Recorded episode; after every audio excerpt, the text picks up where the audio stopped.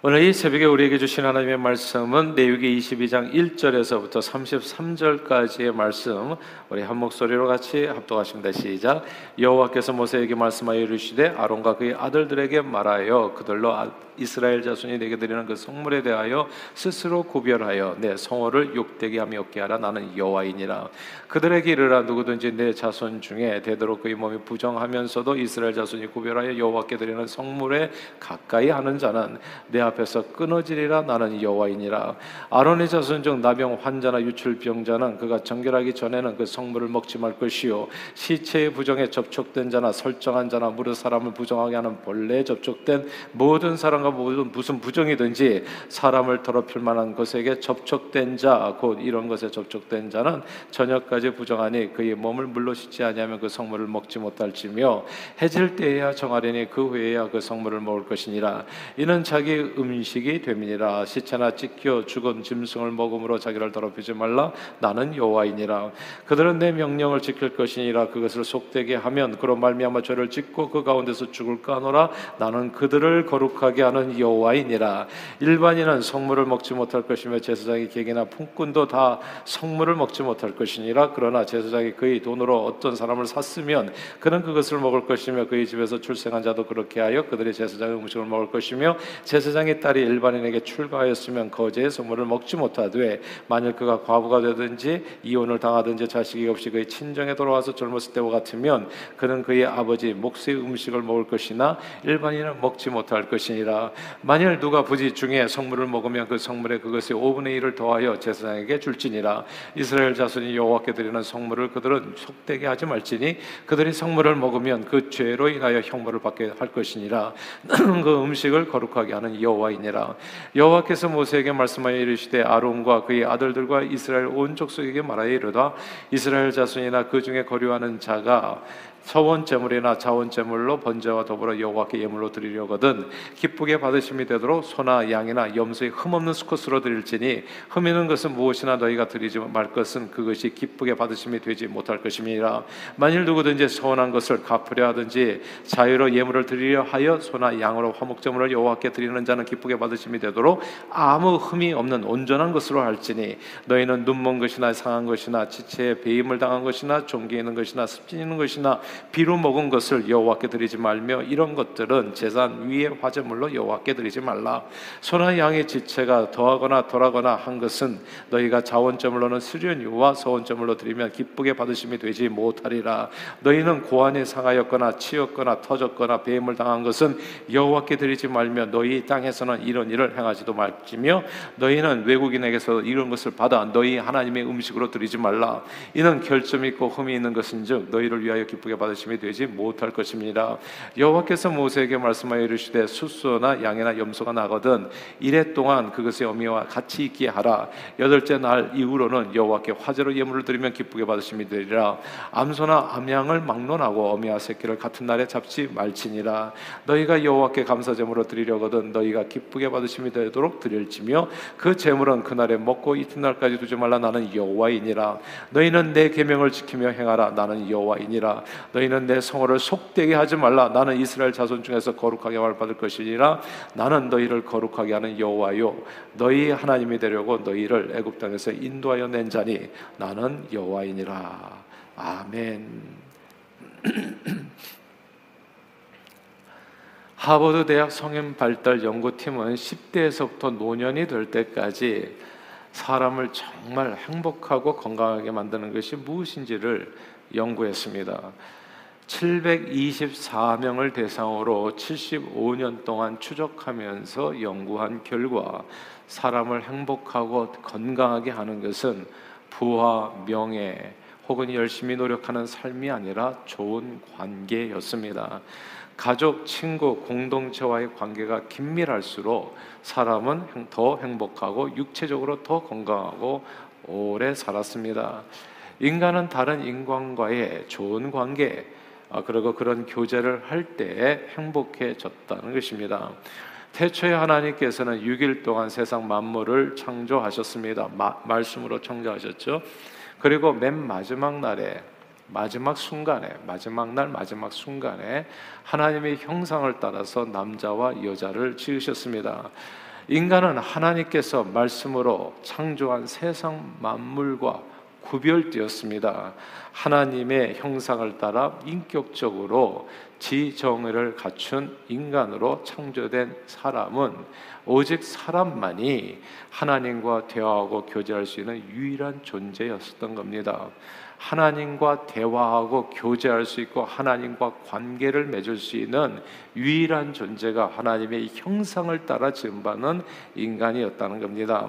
창조주인 하나님과 피조물인 인간과의 교제는 하나님을 기쁘게 했습니다. 오늘 본문에도 하나님을 기쁘게 함, 기쁘게 함 반복해서 나오잖아요. 하나님을 기쁘게 하는 존재는 누구냐 하면 인간입니다.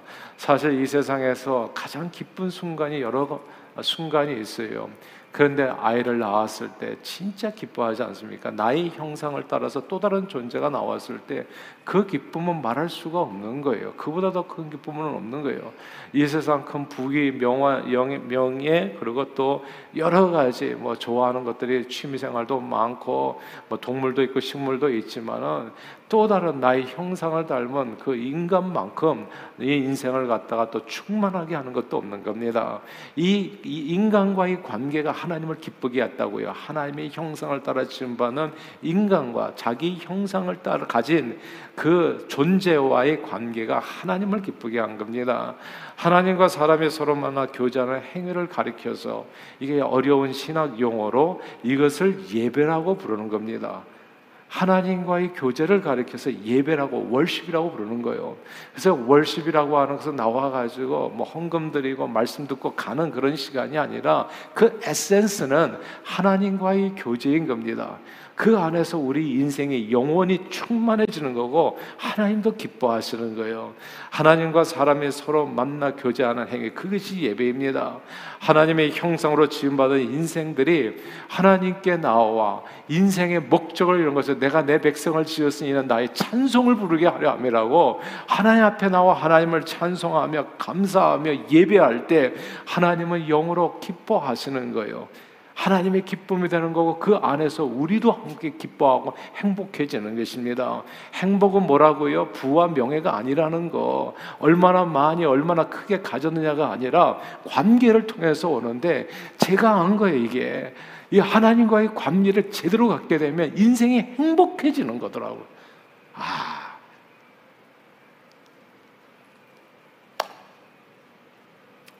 하나님도 행복해지고 우리도 행복해져요.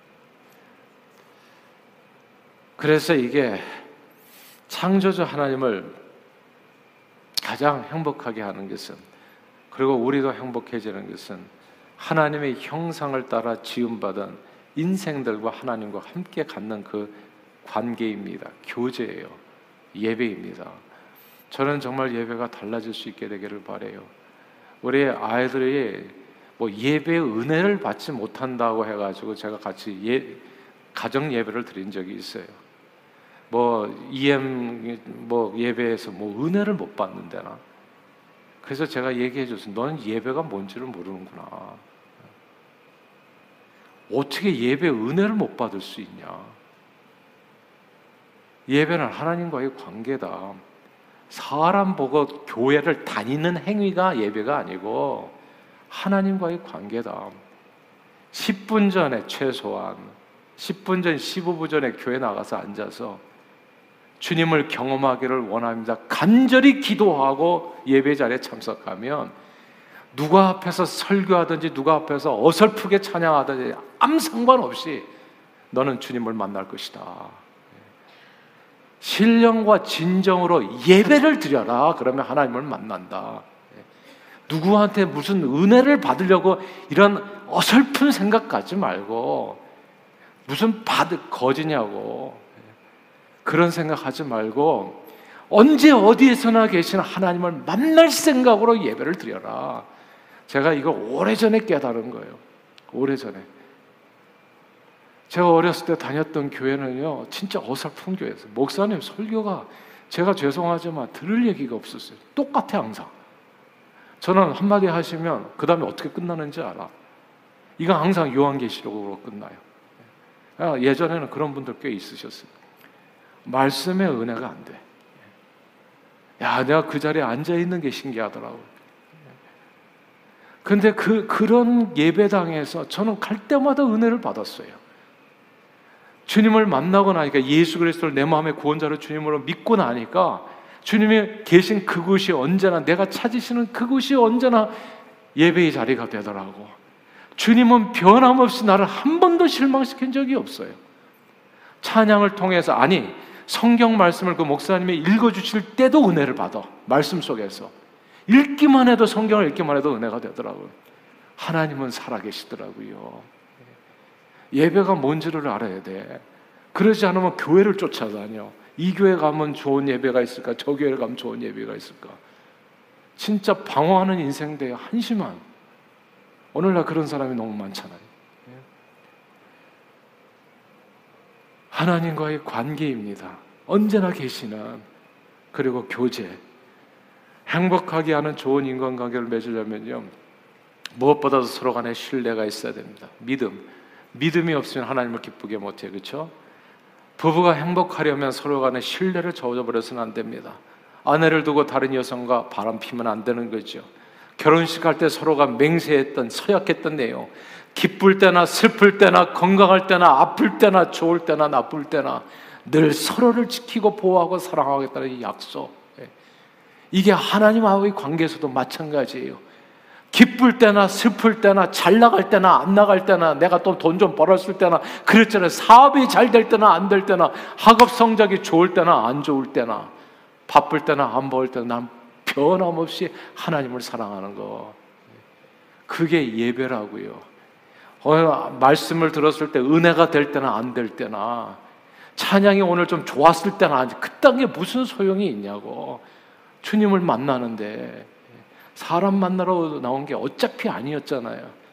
하나님을 만났어요. 주님을 만나세요. 그래서 주님 앞에 한 맹세를 지키세요.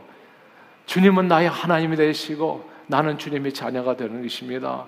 앞으로 평생 내가 해찰하지 아니하고 주님 사랑하면서 살겠습니다. 그 마음으로 처음 그렇게 신앙생활 했으면 그 일편 단심으로 가세요. 그러면 행복해집니다. 또한 행복하게 행복하게 하는 좋은 관계를 맺으려면 정직하게 서로를 존중하고 성심으로 대해야 합니다. 사랑하는 이에게 청혼을 할 때 보면 모두가 최고의 선물을 정성스럽게 준비하죠. 평소, 평소에는 거의 돌아보지도 않는 아주 비싼 금은 보석을 준비해서 최선을 다해서 자신의 마음을 상대방의 그 물건을 통해서 예물을 통해서 이제 보여주잖아요. 보통 프로포즈 할 때 남자들은 다이아몬드를 반지를 준비합니다. 다이아몬드는 불순물 하나 없는 순수 광물로 이루어진 탄소 탄소 광물로 이루어진 광물입니다. 하늘에서 지구로 떨어진 별조각, 신이 흘린 눈물로 부를 만큼 고대로부터 그 아름다움을 인정받은 다이아몬드는 그 어떤 광물보다도 단단하잖아요. 부서지지 않잖아요. 그래서 불가침의 상징으로 순수와 열정과 힘과 용기를 의미하는 보석입니다. 남성들은 사랑하는 사람에게 이 불순물 하나 없는 값비싼 다이아몬드를 준비해서 선물하면서 자신의 마음을 그렇게 상대방에게 전, 전달합니다. 그때 서로 간에 행복이 싹 트는 거죠. 행복한 관계가 이루어지는 거죠. 그런데 프로포즈하는 남성이 불순물 가득한 탄소 덩어리인 까만 석탄을 쪼개가지고 반지를 만들어 자신의 마음을 표현했다면 어떻게 되겠습니까? 그런 반지를 받은 상대는 금방 모욕감을 느끼고 분노하게 될 것입니다. 행복을 가져오는 좋은 관계를 인간관계를 이루려면 서로 간에 첫째 신뢰가 있어야 되고 둘째 서로를 존중하고 진정성 있게 성심으로 대해야 됩니다. 그게 우리의 예배가 되어야 된다는 말씀이에요. 하나님과의 관계에서도 마찬가지입니다.